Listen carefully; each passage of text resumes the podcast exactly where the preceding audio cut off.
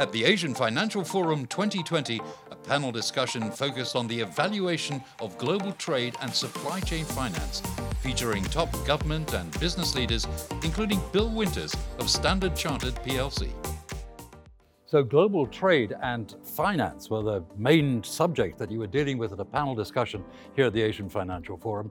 What is the main message that you have for people who are listening to that discussion?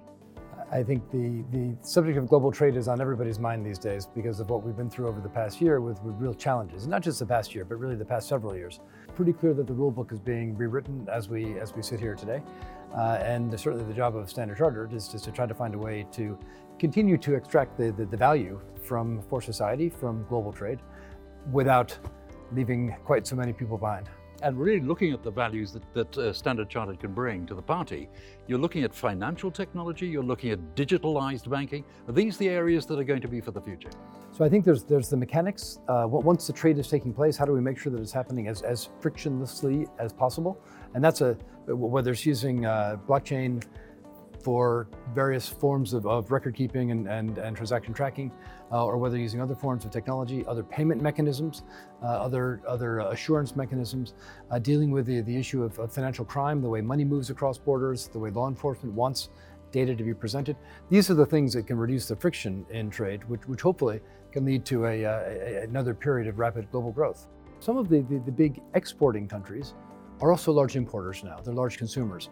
Uh, so much of what had been cross-border trade can be internalized. Certainly in big markets like China or India, like the United States has already been, there's an ability to internalize trade. So there may be actually less cross-border trade, but for sure there's still going to be trade.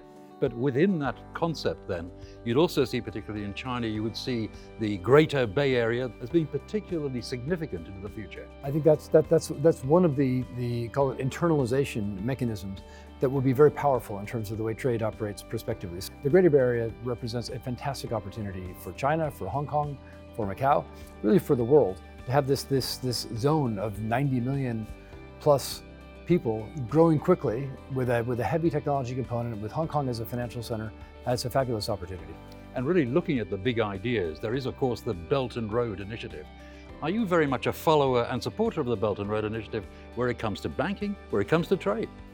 We are very much so. So Standard Chartered operates in, uh, in 46 of the Belt and Road countries, I think more than any other, any other bank. Uh, we have a big business in China and Hong Kong. Of course, we have uh, businesses throughout Asia, the Middle East, uh, and then Africa. So that whole Belt and Road swath is, uh, is our backyard.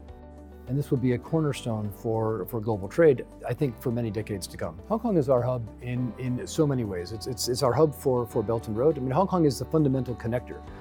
So, how would you rate the Asian Financial Forum 2020 compared to others of the past? As far as I'm concerned, it's the best.